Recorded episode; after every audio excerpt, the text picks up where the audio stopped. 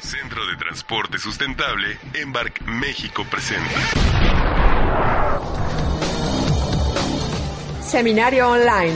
Un espacio en donde se abordan temas para lograr ciudades sustentables. Expertos nos comparten proyectos, tendencias, implementación de políticas públicas y cambios que se necesitan para tener ciudades más amables.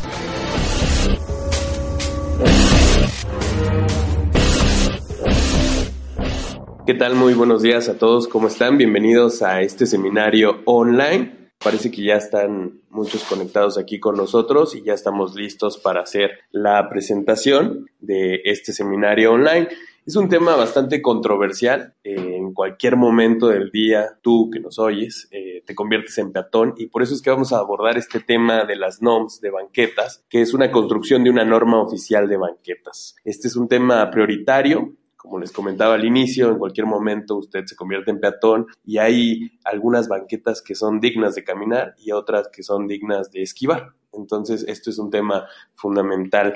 Vamos a hablar acerca de este proceso para la generación de normas oficiales mexicanas que obliguen a la homologación en la construcción de la infraestructura básica para los peatones, asegurando la accesibilidad universal y la dignificación del espacio público para tener mejores ciudades. Y para completar este seminario online, voy a presentar quienes van a estar aquí con nosotros. Tengo a Roberto Remes, director de Ciudad Humana México y fundador de la Liga Peatonal. Jorge Macías, que está aquí con nosotros, que es director general adjunto de Desarrollo Urbano Sustentable de la CAME, de la Comisión Ambiental de la Megalópolis, especialista en economía ambiental, cambio climático y el sector energético. También está con nosotros Perla Castañeda, Comisión de Comunicación de la Liga Peatonal. Ariel Gobea, director de Crecimiento Verde de la CAME, economista y abogado. Y para dar inicio a este seminario, le cedo la palabra a Roberto Remes, que está aquí con nosotros. Roberto. ¿Qué tal? Buenos días. Eh, pues bien, el tema de las normas para las ciudades es un tema que tendrá que eh, incorporarse en la agenda en los próximos años a partir de que se esté fortaleciendo la legislación en materia de ciudades. Una de las eh, próximas legislaciones será la Ley General de Movilidad. Hay una reforma constitucional que la da al Congreso de la Unión facultades en materia de movilidad y por lo tanto el Ejecutivo eh, eh, pues, recibirá alguna ley y la Ley General de Movilidad será la primera seguramente y a partir de esto tendrán que darse algunas normas oficiales mexicanas en esta materia. Hay muchos temas en los que podría establecerse normas. Tenemos normas eh, de la información que debe venir en, los, en las bebidas endulzadas, la información que debe venir respecto al contenido de sodio y otros elementos en el agua eh, potable, o tenemos normas relacionadas con eh, la vida silvestre, con el manejo de rellenos sanitarios, con las emisiones de los vehículos, el contenido de azufre en los combustibles, etcétera. Entonces hemos venido normando como sociedad muchos factores y uno de los factores que tendrá que normar son ciertas especificaciones eh, de carácter urbano que hemos dejado pues con demasiado demasiada arbitrariedad y ya realmente necesitaríamos como país tener una mejor regulación al respecto.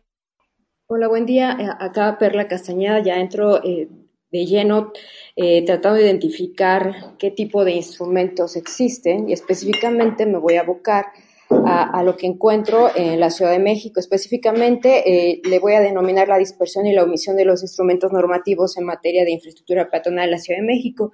Eh, para ser muy sintéticos, me voy evidentemente con el primer punto que ya tenemos, criterios para el ordenamiento del espacio público emitido por la Autoridad del Espacio Público y a manera de entender cómo deberían ser las dimensiones de las banquetas de acuerdo a la composición, está dividido por franjas. Y utilicemos, por ejemplo, esta, esta imagen, podemos darle. Este, pensemos en la banqueta que tiene un ancho de casi más de cuatro metros y medio para que podamos identificar las diferentes franjas. O sea, tenemos la fachada que puede ir de un metro y medio a 2,40. Tenemos la franja peatonal, que esa es la que nos interesa para pensar en, la libre y la segura eh, traslado de peatones de un metro y medio a 2,40 y tenemos la franja de equipamiento que suele ser bastante invasiva en algunos casos específicos aquí en la Ciudad de México que puede ir de punto .60 a un metro y medio. Entonces, eh, evidentemente, este instrumento de criterios para el ordenamiento del espacio público, eh, ¿qué es lo que tiene eh, de forma muy sintética ese instrumento? Pues tiene, está sugiriendo que los puestos fijos y semifijos deben ubicarse en la banqueta, pero sin impedir el, libre traslado. La superficie de piso debe ser firme, de materiales lisos, antiderrapantes, debe contar con pavimentos táctiles eh, otro, otro instrumento que nos encontramos para la Ciudad de México es la norma técnica complementaria para el proyecto arquitectónico, eh, que también se complementa con el criterio de ordenamiento, ya hablamos de las franjas y, está pensando también en la zona de seguridad, el paso a nivel, en acabados. El manual técnico de accesibilidad, que eso es importante eh, decirlo, desde el 2000 hay un, hay un instrumento con esta, con este potencial y que sabemos que no se cumple. Y eso está hecho específicamente para las personas con discapacidad. Eh, piensa en banquetas, en cruces peatonales, o estamos ya viendo eh, la, banqueta, pero más allá, como un todo, como la infraestructura peatonal, ¿no? Calles peatonales, rampas, pavimentos táctiles, eh, contacto visual, barras de apoyo, y ya también está hablando de, de parámetros, ¿no? Con un mínimo de un metro eh, las rampas peatonales. También tenemos el manual, eh, las normas de construcción de la Administración Pública del Distrito Federal, que también habla de cuatro franjas y dice que debe garantizar el, desplazamiento continuo sin obstáculos, baqueta construida con pavimentos modulados, garantizar la accesibilidad con rampas y cruces a, nivel de piso. Y a lo que hace a, normas, la siguiente. Eh, tenemos la norma 030 de la Secretaría de Salud, características arquitectónicas para facilitar el acceso, específicamente a lo que hace tránsito. Este, pues ahí también nuevamente se vuelve a reiterar el pavimento firme, antiderrapante, uniforme, rampas accesibles. Es decir, sí tenemos una serie de instrumentos que hablan cómo debe ser la construcción, cómo debe ser el diseño. Queda esta parte también que, habla el rezago que tenemos en cuanto a pensar en los peatones eh, en esta parte que después voy a, preguntarle también a otros panelistas, cómo queda el tema de mantenimiento para saber si se puede integrar a una norma oficial, cómo queda esta parte también de poder evaluar la satisfacción de ese espacio público que ya se, se va interviniendo. Y por último, nada más para este, seguir pensando que la ciudad no solamente la, le está interviniendo el propio gobierno, sino también los desarrollos, eh, los desarrollos inmobiliarios privados, que sobre todo tenemos varios ejemplos. Uno de ellos puede ser la calle de Miguel Ángel de Saavedra, donde vemos que se, se va levantando varios edificios y que tienen cierta correspondencia con el entorno inmediato y pues que eh, o hay algunas personas que deciden poner su banqueta convirtiéndola en rampa. Entonces también ahí tenemos que apelar al artículo 66 del reglamento de construcciones hasta que la banqueta pues quede bien, ¿no? Y específicamente se refiere a que la administración ordenará al propietario efectuar las modificaciones que fueren necesarias conforme al reglamento en tanto no se ejecute, la delegación no autorizará el uso y ocupación de la obra. Entonces, básicamente tenemos este encuadre, sabemos que está en esta instrumentación y pues queda pendiente su cumplimiento y en caso de que no se logre, pues la sanción. Veamos si eso da para tenerlo en una norma oficial de banquetas. Voy a dar paso al siguiente participante. Buenos días a todos. Eh, Ariel Gobea de la Comisión Ambiental de la, Megalópolis. Eh, haciendo un poco de seguimiento a lo que nos acaban de comentar, eh, tratamos de hacer una revisión muy, simple, muy sencilla de cómo es el esquema, cómo sería un esquema de normalización para el tema de las banquetas. tratamos de destacar mm, aspectos, básicamente tres aspectos muy esenciales en este sentido. El fundamento para normar eh, ya sea banquetas o cualquier otro, otro tema similar, eh, tendríamos que irnos a la Ley Federal de Metrología y Normalización. Específicamente esta ley trae un apartado de normalización en donde especifica qué es una norma, eh, qué tipos de normas hay y cuál es el procedimiento para generarlas y para aplicarlas. como decía, también ahí especifica el tipo de normas que existen. Identificamos básicamente las NOMS, las NMX y las normas de referencia.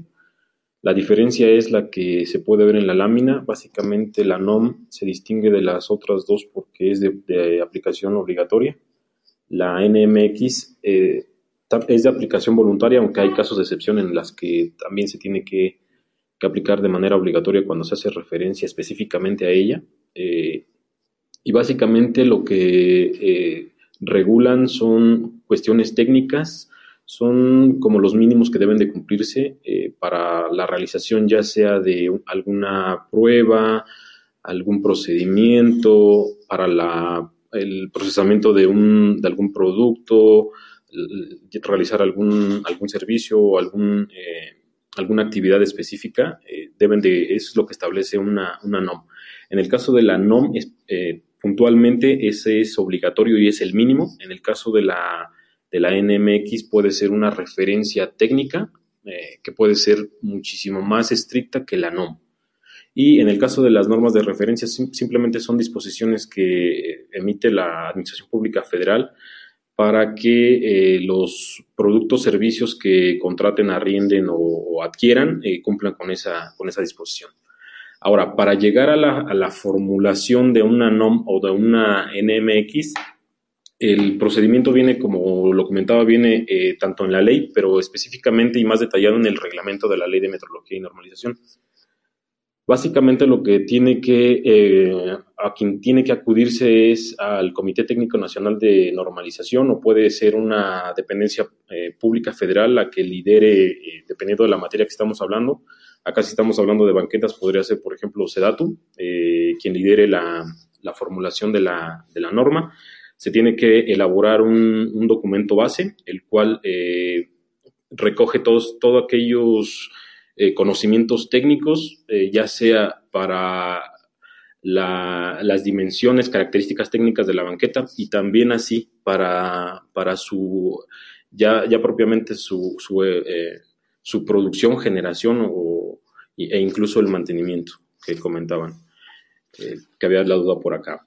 una vez que se constituye ese, ese documento base, se, se, se hace un grupo de trabajo eh, con especialistas. Eh, este documento se pone a consideración de los expertos a nivel nacional porque se hace una publicación en el diario oficial de la federación para que todos aquellos interesados en el tema puedan participar eh, y puedan aportar elementos. una vez que se tiene ese documento base, se, como decía, se formula, el, se integra el grupo de trabajo ese grupo de trabajo va a trabajar en aspectos, como les decía, técnicos, eh, procedimentales. Eh, digo, para irme rápido, se, básicamente se, se integra el proyecto de norma. Eh, posteriormente, una vez que ya se tienen todos recogidos todos los las opiniones y participaciones del grupo de trabajo, se pone otra vez ese documento ya más, más acabado se vuelve a poner a, consulta pública en el diario oficial de la Federación, ya como, ya como anteproyecto o proyecto de, norma. Eh, básicamente los, el camino para la NOM y la NMX es muy, muy similar, eh, pero bueno, con las diferencias de, de, algunas procedimentales que, bueno, ahorita por cuestiones de tiempo vamos a obviar. El caso es de que se pone a consideración, a consulta pública, se reciben los, los comentarios, eh, se tiene que publicar el desahogo de esos comentarios y eh, una vez que eh, hay votación de la norma se, se aprueba y se, se, daría una última publicación en el diario oficial para que ya entre en vigor a partir de la fecha que se, que se establezca en la misma. Básicamente son, son la, los aspectos esenciales que, que queríamos destacar de la, de la formulación de una NOM, ya sea norma oficial o norma mexicana. Gracias. Bueno, buenas tardes a todos. Este es Jorge Macías. Em, yo voy un poquito a ahondar sobre lo que ya el licenciado Ariel les comentó sobre el proceso, pero más en términos de lo que se ve en la práctica, en la formulación de una norma y los retos específicos que no están escritos, ¿no? Em, si bien, como bien decía Ariel, eh, todo esto empieza con, con un documento de, de proyecto o de norma, este, antes de eso hay mucho trabajo que se tiene que realizar. Este documento base eh, al que se refiere Ariel, en realidad, pues tiene que venir de cierta manera patrocinado por una institución. Y eh, en mi experiencia en el desarrollo de normas, mm, si no existe el convencimiento de una institución, y creo que esta iniciativa viene más bien desde la sociedad civil, se puede empezar a trabajar desde fuera. Eh, la experiencia que yo tengo en específico fue con la norma de eficiencia de vehículos nuevos y en donde en realidad, bueno, era una norma que estaba auspiciada por Semarnat y que pues llevó un año de trabajo a Semarnat este, para empezar a diseñar el documento base. La realidad es que se desatoró en el momento en el que tanto Centro Mario Molina como el Centro de Transporte Sustentable realizaron un primer borrador de, de, norma y esta fue entregada a Semarnat. Ese documento le sirvió de base a Semarnat y empezó la discusión a partir de que se entregó ese documento. Entonces, asumiendo que la mayoría de la gente que está o que forma parte de la Liga Peatonal es parte de la sociedad civil, creo que el trabajo empieza desde mucho antes, empieza desde el desarrollo de un documento que se puede empezar desde ya. Em, también en específico la manifestación de impacto regulatorio a lo que, lo que habla o lo que trata de decir es eh, busca asegurar que lo que se está proponiendo sea pues mejor de lo que está, ¿no? Y eso en términos económicos y administrativos. Es decir, tenemos que tener las bases técnicas suficientes como para demostrar que lo que estamos proponiendo genera más valor de lo que se encuentra ahorita.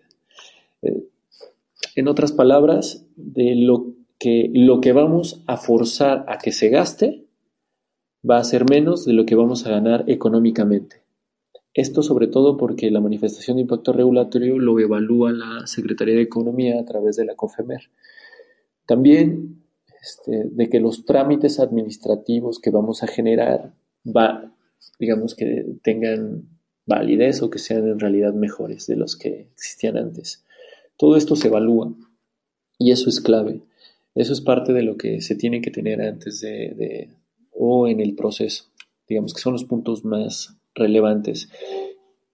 Y este, a lo que me lleva a alguna serie de preguntas que tenemos que responder o que se tiene que responder como liga peatonal. La primera es, ¿para qué necesitamos una norma? O sea, ¿qué queremos alcanzar con ella? Por lo que ahorita he escuchado, tanto de Roberto como de Perla, hay varios intereses específicos, tanto en materia de diseño, en materia de seguridad, en materia de, en fin, inclusive de mantenimiento, ¿no? Este, todos esos requerimientos implican que se tienen que buscar procesos de estandarización. Entonces, tienes que ser capaz de decir este, mínimos o máximos de algo, inclusive de mantenimiento, cuál es el mínimo de, un mantenimiento, cuál es el máximo de mantenimiento, cuál es el mínimo de diseño, mínimo de banqueta, mínimo de espacio. Tienes que ser capaz de categorizar vías, de asegurar la tipología de las vías, en fin. Todo eso es necesario, pero la definición nos va a llevar a qué tipo de instituciones necesitamos involucrar. Por ejemplo, si es en diseño, quizás ese dato, pero si es en seguridad pública, digo, si es en, las condicionantes de seguridad, bueno, ahí quizás tengamos que incluir también la seguridad pública. Si es en las condicionantes de mantenimiento, bueno, este, también debe ser dato o alguien más, ¿no? Pero a lo que voy es, el alcance que le queramos dar implica el tipo de actores e instituciones que tenemos que involucrar. Por eso es que hablábamos de medio ambiente, salud, seguridad pública, etc. Y pues digamos que el tipo de trabajo que se tiene que hacer eh, en caso de involucrar más instituciones, pues se vuelve, se vuelve complejo. Eh, en específico, por ejemplo, el, el, tema de la norma de eficiencia en la que yo estuve involucrado estaba Secretaría de Medio Ambiente, Secretaría de Energía y Secretaría de Economía. Entonces se volvió un poco complejo porque cada uno de ellos, en el proceso que explicaba anteriormente, Ariel, este, pues el ciclo se multiplica por tres, porque se tiene que, se tiene que generar, este, no eh, el ciclo se, se, multiplica de cierta manera por tres, porque son tres instituciones, son tres órganos de, gestión, que es, por ejemplo, Comarnat en el caso de Medio Ambiente, Confemer en Secretaría de Economía, y eh, el órgano específico que tenga ese dato. Entonces, también es necesario entender quién, quién va a ser un auspiciante. O sea, desde la sociedad civil se puede empezar a trabajar el documento base, pero la verdad es que si no tiene un apoyo institucional real de desde la federación, de alguna institución federal, es que la realidad es que no va a avanzar, no va a avanzar. Entonces, y además, otra discusión es si esta institución que va a auspiciar eh, la norma tiene la fortaleza institucional de vigilancia suficiente, porque hay muchas normas que son listas de buenos deseos, pero que en el momento específico de la aplicación no se aterrizan en una vigilancia suficiente, no tienen las capacidades de vigilancia. Entonces, esto es, digamos que es un tema innovador, eh, lo que estamos ahorita discutiendo, pero sí, sí requiere que también tengamos una discusión sobre qué mecanismos de vigilancia se tienen que generar, cómo se relacionan con los, con los instrumentos a los que Perla hacía mención, qué queremos generar, ¿no? Y este, al mismo tiempo, esto se vuelve una, pelea paralela junto con el desarrollo de la norma, porque entonces tienes que generar las condiciones de vigilancia suficientes como para que cuando salga la norma tengas las capacidades de vigilarla o, y aplicarla. Eh, después de tener el documento, Ariel hablaba de que se tiene que desarrollar un grupo de trabajo. Este grupo de trabajo eh, la genera la Secretaría o institución que impulsaría la, norma,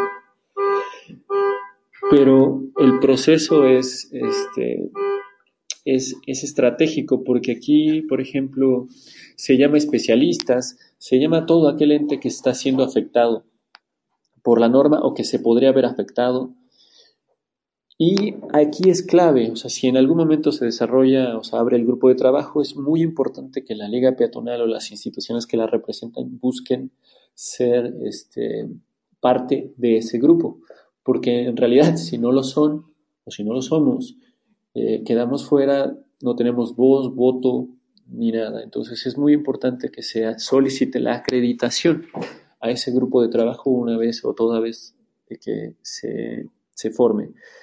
Eh, es importante hacer un mapeo de, los actores, de los actores que están en ese grupo de trabajo y entender qué relevancia, o sea, qué tan importantes son en, el, en el, empujar eh, lo que se busca y qué posicionamiento tienen. Y la verdad es que se necesita una estrategia específica de, de, de trabajo con cada uno de, los, de, los, de las instituciones o personas que conforman el grupo de trabajo. También perdón, eh, pues digamos que se requiere de parte de una norma oficial mexicana, que es lo que ahorita se busca, por lo que entiendo, si existe voluntad, se requiere voluntad y recursos para invertir de dos a cinco años en el proceso. Hay normas que llevan hasta ocho años y que todavía no salen. Entonces, eh, por parte de las instituciones que conforman la Liga Peatonal, tienen que, pues, presupuestar esto en materia de tiempo, en materia de recursos humanos, en materia de, frustraciones, porque la verdad es que pues, es un proceso larguísimo que tiene altas y bajas y que, lleva a demasiadas frustraciones. Eh, otra cosa o otra línea de trabajo que se tiene que tener al mismo tiempo de lo que explicó Ariel es el desarrollo de información suficiente para realizar una manifestación de impacto regulatorio satisfactoria. Es decir, tenemos entre todos eh, el conocimiento suficiente como para demostrar que los gastos en los que va a incurrir los estados, la federación y los municipios en materia de actualización o de reacondicionamiento de las banquetas es menor de lo que se va a ganar de materia económica. No es que lo dude, ¿no? En realidad estoy seguro de que de que, existen los argumentos teóricos, pero tenemos la, capacidad de demostrarlo técnicamente, tenemos los estudios suficientes. Si no es así, pues entonces los tenemos que desarrollar. Tenemos que desarrollar metodología, tenemos que hacer estudios sólidos para generar esta manifestación de impacto regulatorio. Y además de los estudios, de los análisis económicos, también tenemos que saber o hacer un mapeo de todos estos instrumentos a los que se, hacen referencia anteriormente, que decía Perla anteriormente, saber de qué manera la norma va a afectar cada uno de los procesos. Entonces, eso lleva un trabajo también casi artesanal de análisis de los trámites, eh, artesanal de los, de, los, de los procesos, y pues la verdad es que eso lleva tiempo, recursos, dinero, personas, que nuevamente, ¿no? Si estamos aquí creo que todos es porque creemos que vale la pena, solamente, bueno, digamos que a nosotros nos invitaron un poco más para decir específicamente qué es lo que necesitamos, ¿no? Bueno, también todo lo que está arriba, todas las preguntas, el, que una institución eh, sea el sponsor o el patrocinador de la idea, pues también va a ser muy este, dependiente de si existe presupuesto federal, estatal y municipal asignado, ¿no? Para llevar la norma a, pues, a la aplicación. Ya que si, si se aplica una norma, bueno, esto va a llevar a cambios importantes. Si esto lleva a cambios importantes, entonces quiere decir que las entidades, que los municipios van a tener que modificar la forma en la que hacen o que diseñan las ciudades, que es lo que buscamos, pero eso lleva recursos. Si antes nos costaba 100 pesos hacer un metro de banqueta, por, por decir algo, nos va a costar 150. Y si no se presupuesta en la misma línea de trabajo, si no se trabaja para que se presupueste, entonces no se va a aterrizar. ¿no? Eh, por último, creo que, bueno, ya que fui un poco negativo, ahora voy a tratar de ser un poco más positivo. Este, entonces, algunas secciones alternas posibles. De hecho, creo que ya se repitieron, o que por lo menos ya Roberto las decía, ¿no? Se tiene que incidir en los proyectos de ley relacionados, eso es en el corto plazo y eso no quita el trabajo de la norma, ¿no? O sea, se tiene que trabajar en paralelo este, para que la ley de obra pública o el proyecto de ley de movilidad puedan incluir criterios de accesibilidad, ¿no? O quizás, no sé, este, pensando en el hecho de que en Estados Unidos existe una, un, un acta, un, proyecto de ley, bueno, no es un proyecto, se llama Disabilities Act, que quiere decir que hay un proyecto de ley específico de accesibilidad para discapacitados, ¿no? Entonces, pues se puede pensar en un proyecto de ley diferente. Este, se necesita buscar la alineación con el Plan Nacional de Desarrollo y programas sectoriales, que seguro en alguno de los apartados viene algo, para incidir en acciones institucionales específicas ya, ¿no? Y bueno, como bien Ariel les explicaba, eh, se requiere armar un documento base, ¿no? Ese documento base se puede empezar a trabajar desde ya también. Y quizás en el momento, o sea, si no llega a ser una norma oficial mexicana, se puede empezar a trabajar más o primero en una norma mexicana, o sea, atinarle a una norma mexicana que es una norma voluntaria, eh, que lleva un poquito menos de tiempo, lleva quizás uno a tres años, que bueno, también es mucho tiempo, pero de todas maneras es un poco menos. Y este documento técnico voluntario, o documento base, inclusive desde la sociedad civil, se puede usar para generar alineamientos técnicos y buscar adherentes voluntarios, inclusive aunque no sea una norma mexicana, ¿no? Pues así como lo hicieron con el tema de Visión Cero, ¿no? Que había hay adherentes específicos y voluntarios, lo mismo se puede hacer con un documento técnico que desde la sociedad civil para buscar adherentes voluntarios. Este, eso se puede hacer y no, no necesitan de una institucionalización, de hecho le va a dar más fortaleza al documento base que se genere y este y quizás desde ahí también se puede hacer cierto tipo de, pues de, gestión como para que vean que el tema es más es prioritario ¿no? y bueno por mi parte hasta ahorita es todo este le paso los micrófonos al moderador. Gracias Jorge por tu intervención. Vamos a pasar con Roberto Remes que quiere eh, agregar algo. Roberto. Sí, bueno, varias, varias cosas. Número uno, el, cuando uno consulta cualquier norma oficial mexicana, se va a encontrar con un índice muy similar, que va estableciendo los objetivos, las referencias, eh, los métodos de medición y luego una redacción que tiene que ser muy técnica y no prohibitiva, porque el Poder Ejecutivo no tiene facultades para imponer nuevas reglas, sino básicamente el Poder Ejecutivo aplica las reglas que ya emitió el legislativo. Entonces, en esto no es lo mismo decir se prohíben banquetas menores a dos metros de ancho.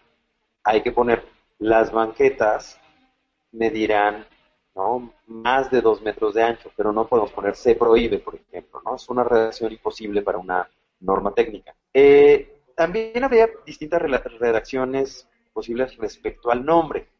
¿Qué va a pasar, por ejemplo, en pueblos originarios? ¿no? Hay eh, eh, pueblos originarios, el caso de la Ciudad de México, de, de, las grandes ciudades que se, se, comieron a los pueblos, o simplemente pueblos que no tienen banquetas, pero que eventualmente tampoco las requieren. ¿no? ¿Cómo tenemos que poner una regulación eh, técnica, una norma técnica, eh, las especificaciones? ¿A qué me refiero? No? Un Tepepan, por ejemplo, tiene calles sin banquetas. Y si pintamos, hay, un, hay una que se llama el Lago Granoso, está pintada la banqueta, no está, no tiene un, una altura, no tiene, ¿no? Y es perfectamente posible. 16 de septiembre en el centro de la Ciudad de México no tiene banqueta, ¿no? Es una línea de volardos y eso es lo que delimita el área peatonal. Este tipo de, cuestiones también tienen que ser consideradas en la, en la redacción de la norma. Y esto podría llevarnos también a la reflexión. Se debe llamar norma oficial mexicana de banquetas, se debe llamar norma oficial mexicana de banquetas y áreas peatonales en las calles, o algunas otras posibilidades. Yo creo que eh, finalmente los alcances, el nombre, también será parte de la discusión. Una posibilidad es verlo al revés, ¿no? Norma oficial mexicana de calles. Y recuerdo algún caso de un, proyecto que desarrollé en el que nos encontrábamos como eh, limitante la regulación. Las calles más angostas de un desarrollo eran algo así como 10 metros lo que se dice de paramento a paramento. Pero al mismo tiempo, la regulación te decía, debe tener dos carriles de circulación y los carriles deben de medir 350. Entonces el resultado es que hoy día la regulación municipal nos está diciendo, dale 7 metros al automóvil y dale uno y medio y uno y medio de cada lado. Tendríamos la alternativa, ¿no?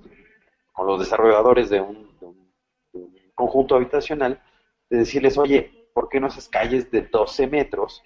De tal suerte que tus banquetas van a ser de dos y medio, dos y medio y luego los 350. Pues sí, multipliquen esos metros por la línea de calle y resulta que el desarrollador ahí está perdiendo una serie de viviendas que no está dispuesto a perder, ¿no? Entonces, hoy toda la regulación nos dice áreas para los coches. Entonces, podríamos también poner sobre la mesa es, de norma oficial mexicana de calles y banquetas, norma oficial mexicana de áreas peatonales, norma oficial mexicana de...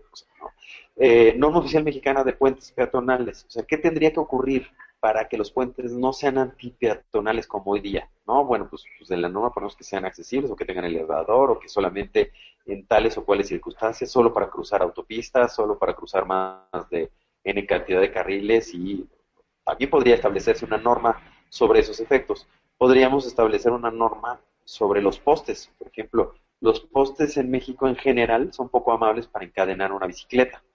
Y pues es un mueble que se puede utilizar más de una vez.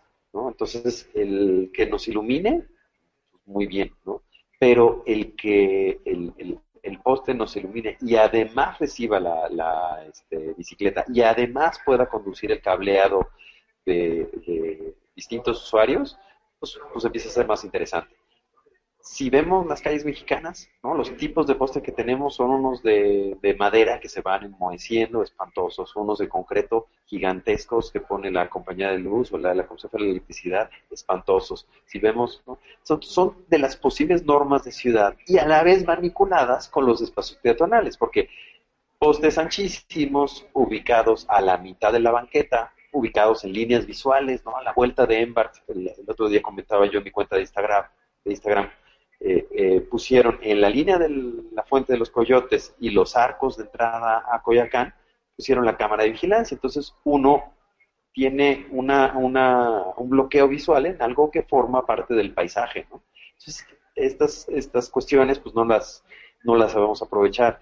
Eh, plazas públicas que deberían de ser muy accesibles de pronto están rodeadas de avenidas, ¿no? Entonces también podríamos regular o normar la forma de los pasos peatonales en ciertas este, vialidades. O podríamos poner, por ejemplo, pues no se recomienda que más de tres carriles eh, uno atraviese sin tener pausas, ¿no? También ese tipo de elementos podrían quedar en, normas de ciudad.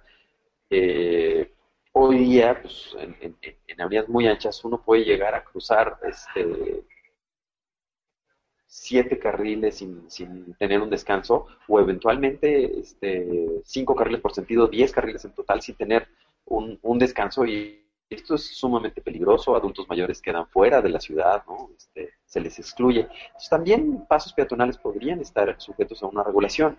Hoy la regulación, por ejemplo, eh, federal, eh, que no tendría por qué, porque la Secretaría de Comunicaciones y Transportes no tiene atribuciones de carácter local en transporte, Em, en este momento no las tiene. Con la reforma constitucional y luego la Ley General de Movilidad podría tenerlas. Pero en, una norma regula que los pasos peatonales, las cebras, no deben medir más de cuatro metros, ¿no? ¿Por qué? ¿no? Y hoy día estamos viendo este, que las ciudades que están haciendo cosas interesantes para los peatones ya tienen eh, ciertas eh, eh, eh, ciertos pasos peatonales muy, muy grandes, ¿no? El centro de la Ciudad de México, el de Madero, es uno de los este, más ocupados de la ciudad, o tal vez el más ocupado de la ciudad, y en ese, la cebra peatonal, pues debe medir unos 12 metros de ancho, y bien, y, se satura, por supuesto, ¿no? Entonces, son de los elementos que también podrían estar sobre la mesa, quizá puedan quedar en norma oficial de banquetas, pero quizá podríamos replantearnos y poner sobre la mesa o más normas o una norma mucho más amplia, ¿no? Eh, yo en términos generales lo dejaría hasta aquí la, la, reflexión. Les recomendaría, busquen cualquier norma oficial mexicana y se van a encontrar un índice que es muy probable que sea el que se repita en la norma que, redactemos. Eh, el, procedimiento lo, lo, explicó muy bien Ariel Gobel, la reflexión, los retos, los, los, este, los presentó muy bien Jorge Macías. Eh, Perla Castañeda también hizo ya como, como aventurar este, ciertas especificaciones que tendrían que estar eh, sobre la mesa este, cuando discutamos la norma. Y eh, yo me inclinaría respecto a lo que dijo Jorge, eh, que sí vayamos por la ruta de la norma oficial mexicana. Las normas mexicanas, ¿no? NMX, a diferencia de NON, las normas mexicanas nos nos refieren eh, si son voluntarias, si se van este, sumando actores, etcétera. Pero a menudo no están tan disponibles, porque hay un listado de normas emitidas y muchas veces hay que pagar por estas normas para obtener la redacción. Entonces no se logra difundir tanto como uno quisiera. Entonces, en procesos industriales funciona porque pues, los que la necesitan ver son los que llevan esos procesos industriales. Pero eh, eh, los que los que si queremos algo como muy generalizado, yo me inclinaría por este procedimiento que, que Ariel Gobea explicó muy detalladamente y que, pues sí, una vez que se tenga una ley general de movilidad, es posible que la redacción de la ley diga la secretaría y luego las demás especifiquen la secretaría de tal y tal. Cuando dice la secretaría, hay una secretaría que lleva la conducción de la aplicación de esa, de esa ley. Esa secretaría es muy probablemente la que tenga a su cargo el sistema normativo de la movilidad. Y esta secretaría podría ser percibo dos, la Secretaría de Comunicaciones y Transportes o la Secretaría este, de SEDATO, la SEDATO, la Secretaría de... Este, Desarrollo eh, Territorial y Urbano, SEDATO. Bueno, la SEDATO no tiene hasta donde sé un comité de normas. No se ha dado la ocasión, entonces seguramente tendrá que, crear su, comité de normas, como, decía eh, eh, Ariel, Y este, en este comité de normas, pues seguramente ya tendremos nosotros en la fila el, abrir la, la discusión. Eh, las redacciones, como, como, dije al inicio de esta intervención, las redacciones tienen que ser muy técnicas, pero al mismo tiempo tienen que ser demostrables. Y esto estaba en los retos que mencionó Jorge Macías. Eh, ¿Demostrable en qué sentido? Si yo pongo que dos metros es la medida mínima de una banqueta, o 2.50, o 2.33, es porque una fuente me lo documenta bien. No me tocó vivir el proceso que, además ahorita está rebotando con el, lo de Laguna Tajamar, el proceso de revisión de la norma 022 de manglares. Y en algún momento se especulaba, antes de que viniera la prohibición desde el Congreso a, afectar manglares, que solo el 5 del manglar pudiera ser afectado. Y entonces había que demostrar por qué el 5. Y pues la verdad es que no había como documentos que, que claramente nos demostraran el 5. Entonces, algún académico propuso, ¿por qué no hacemos un manglar de referencia y medimos las características y que siempre que se vayan a afectar tengan que compararse con ese manglar de referencia. Y entonces, cuando no se alejen este, de, las características de ese manglar de referencia, entonces sí se acepta eh, eh, la afectación al manglar. Eso era lo que, lo que plantea la El punto es que esta afirmación o esta, esta especificación de un banco de referencia de un manglar mejor conservado de la zona, etcétera, hay que demostrar que técnicamente es lo mejor, ¿no? Hay que, hay que decir, bueno, pues sí, este manglar este, este está bien por ABC y, una investigación de laboratorio, una investigación de campo, no sé cuánto, le demuestra. Y entonces, ese tipo de elementos son los que van a hacer muy sólida la manifestación de impacto regulatorio. Cuando todas las redacciones son a ojo de buen cubero, es decir, yo creo que la banqueta debe tener 10 centímetros de altura. Eh, la norma es débil. Cuando yo demuestro que 13 centímetros son los adecuados porque todos los vehículos urbanos, SUV, este, crossover, etcétera, tienen una altura menor a 13, entonces ya no se van a subir a la banqueta, entonces 13 es la más adecuada, ¿no? las inclinaciones de la RAM para, personas con discapacidad. ¿no? Bueno, pues también hay una serie de documentos que nos dicen las especificaciones son tal pendiente, cada cantidad de centímetros o metros tiene que haber un descanso, tiene que ser de tal ancho, tiene que ser de tal especificación. Estas cosas, si nos encontramos referencias sólidas, es mucho más fácil de plasmar en una norma. Cuando las, eh, eh, las tenemos que inventar, entonces sí tenemos un problema. Pues yo cerraría eh, eh, mi intervención eh, aquí, ¿no? Este, la primera intervención fue, fue muy breve, nada más contextualizando, por eso quise yo detallar esa parte. Muchas gracias. Perfecto, gracias Roberto. Por cuestiones de tiempo vamos a ir rápidamente a preguntas y respuestas y aquí tenemos algunas que nos han hecho favor de compartirnos. Vamos a ir con la primera. Dice que si la norma mexicana no es obligatoria, entonces sería pasar tres años en esta y luego otros tres años en la otra. Es la pregunta y esa la vamos a ligar con que las instituciones deben ser públicas o también pueden ser privadas e incluso organizaciones civiles. Y esta pregunta, o esta serie de preguntas las va a responder Ariel, así es que Ariel, adelante por favor. A ver, en cuanto a la, a la primera pregunta, si eh, fuese una, una, NMX o una NOM, idealmente sí eh, se buscaría que fuese una NOM. Eh, al final tenemos idealmente también la publicación de la ley de movilidad, los reglamentos que de ella se deriven y una serie de normas, entre ellas esta de la que estamos hablando, que permitirían materializar eh, las disposiciones de la, de la, ley. Como decía, idealmente sí, sí eh, es preferible que sea una norma oficial mexicana por el tema de la obligatoriedad en todo el territorio nacional. Pero también han, conocemos de casos en donde se trabaja una NMX como una primera aproximación de cumplimiento de la de las leyes y de los reglamentos y posteriormente evolucionan. no necesariamente se lleva tres años, dado que ya tiene un antecedente y, ese antecedente se perfecciona en una NOM, eh, el, tiempo puede ser muchísimo menor, pero de, cualquier modo sí se llevaría al menos 12 meses. La siguiente pregunta, en cuanto a si las instituciones deben ser públicas, eh, sí, sí pueden ser públicas, pueden ser también instituciones privadas y efectivamente también organizaciones y asociaciones civiles. De hecho, por eso es la, el sentido de la publicación en el diario oficial de la Federación, para que absolutamente cualquier persona, institución, ya sea persona eh, física, moral o alguna organización, eh, participe pueden ser eh, cualquier, cualquier tipo de persona.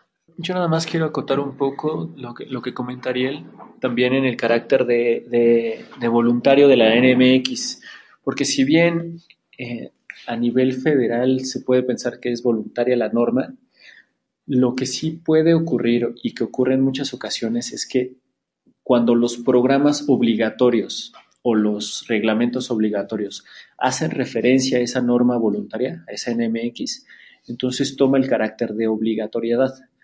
Entonces no es tampoco tan estricto el sentido de que una NMX, por ser NMX, tiene que ser voluntaria al 100%.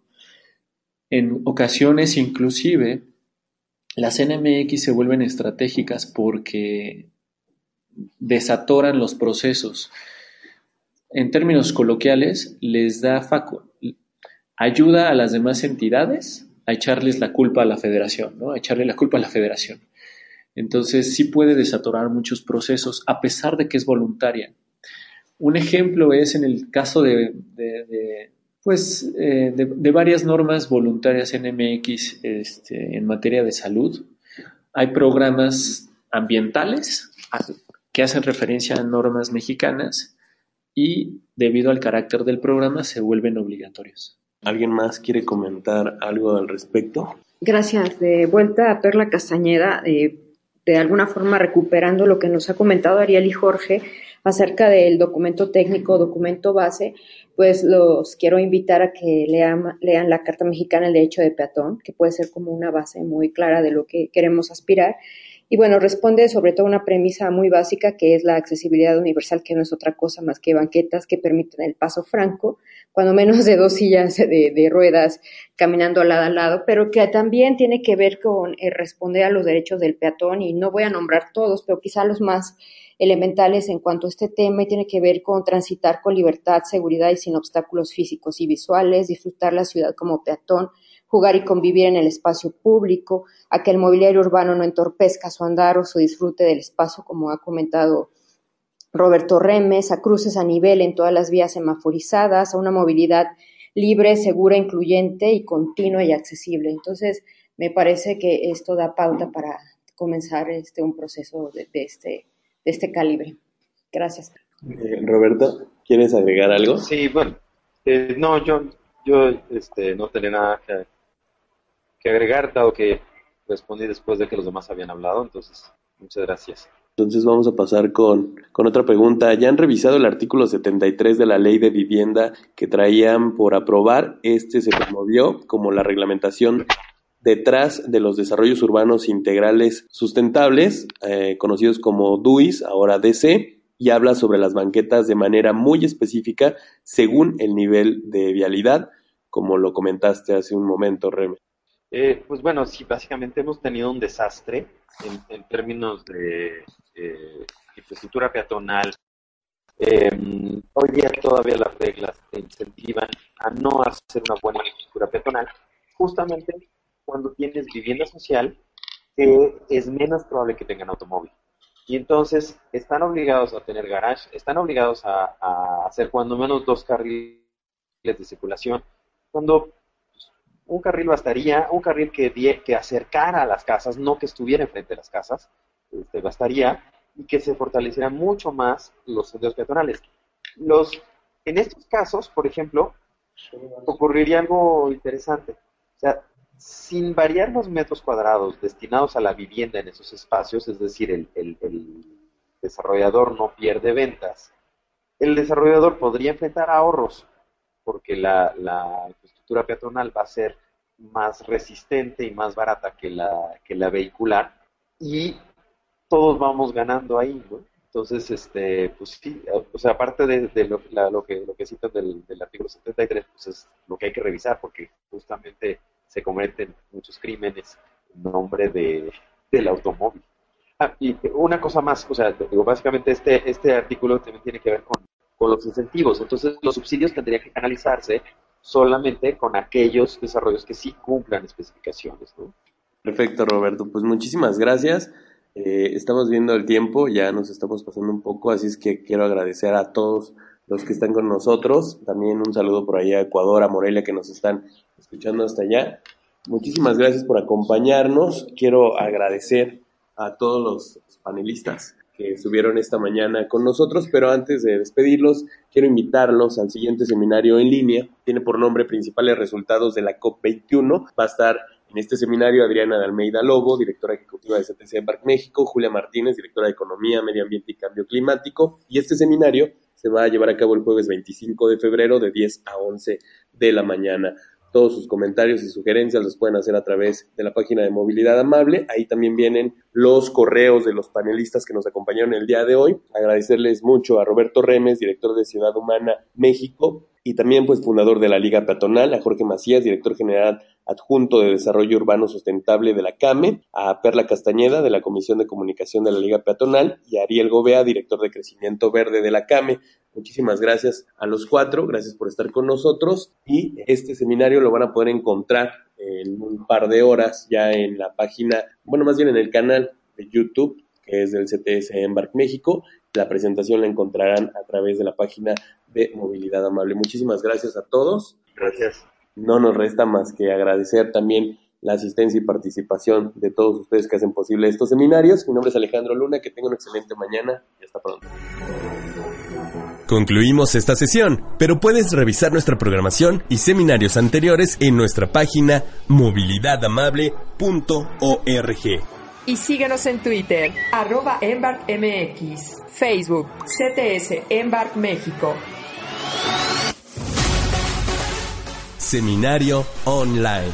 Un espacio para compartir el conocimiento. Centro de Transporte Sustentable Embark México.